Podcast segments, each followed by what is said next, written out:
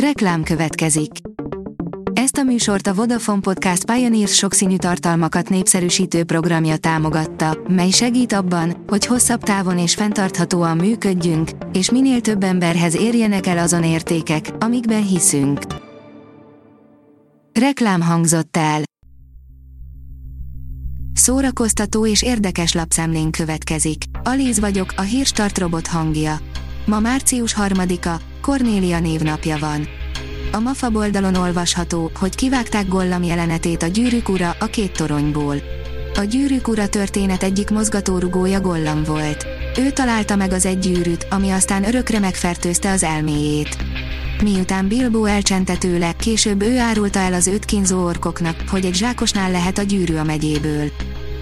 A Hotel Margaret szereplőjének sok lemondással járt a munkája, szinte sosem csinálhatta azt, amit a vele egykorúak, írja a Joy.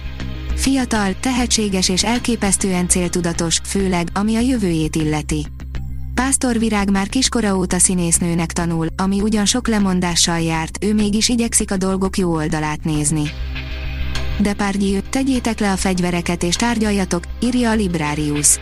Gérard Depardieu a francia állampolgársága mellett orosszal is rendelkezik, amelyet kétezer-tizenhárom januárban kapott meg. Különleges helyen forgattak klippet magyar néptáncosok, erre felkapja a fejét a világ, írja a Blick. Lenyűgöző videóklip készült a látványos színpadi produkcióiról ismert, a néptánc hagyományait kortárs elemekkel ötvöző Urban Verbunk és a horvát származású Hauser, a világhírű two Cellos formáció cellistája közös előadásában. Barabási Albert László, az egész művészettörténet egy óriási háló, írja a könyves magazin. Nem a véletlenen és nem csupán a tehetségen múlik, hogy egy műalkotás a saját korában és generációkkal később is meghatározó erejű marad-e. A hálózatok hetén Barabási Albert László, Nyári Krisztián és Készmaön József beszélt a kulturális élet mögött rejlő hálózatokról. A huszonnégy pont hu oldalon olvasható, hogy a Netflix befagyasztja az orosz projektjeit.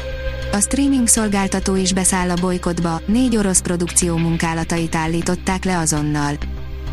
Én csepűrágó szeretek lenni, száztíz éve született Alfonzó, írja a Színház Online. száztíz éve, ezerkilencszáztizenkettő február huszonkilencedikén született Markos József színész, artista, parodista, művész nevén Alfonzó.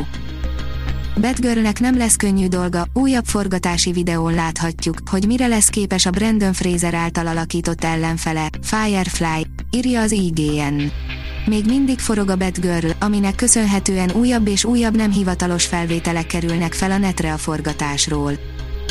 Steven Spielberg visszahozza Steve McQueen ikonikus karakterét a mozivászonra, írja az igényesférfi pont hu. Spielberg a legfrissebb hírek szerint azonban most sem gondol a pihenésre, már meg is kezdte egy új film előkészületeit, amely Steve McQueen ikonikus karakterére épül. A Fidélio oldalon olvasható, hogy adományalap és jótékonysági koncert a Kárpátaljai Magyar Főiskola javára. A Budapesti Károli Gáspár Református Egyetem és a Beregszászi második. Rákóczi Ferenc Kárpátaljai Magyar Főiskola szakmai és emberi együttműködése jegyében a Károli Egyetem adománygyűjtést indít és jótékonysági koncertet szervez a nehéz helyzetbe került határon túliak megsegítésére. A jótékonysági est március ötödikén lesz. A koncert pont hu írja, részünkről bosszú, Presser Gábor és Falusi Marian együtt is külön is. Háromszori halasztás, csaknem két és fél éves előkészület után valósulhat meg Falusi Marian és Presser Gábor koncertje a Budapest kongresszusi központban. A két előadó egymás estjein is közreműködik. A Hírstart film, zene és szórakozás híreiből szemléztünk.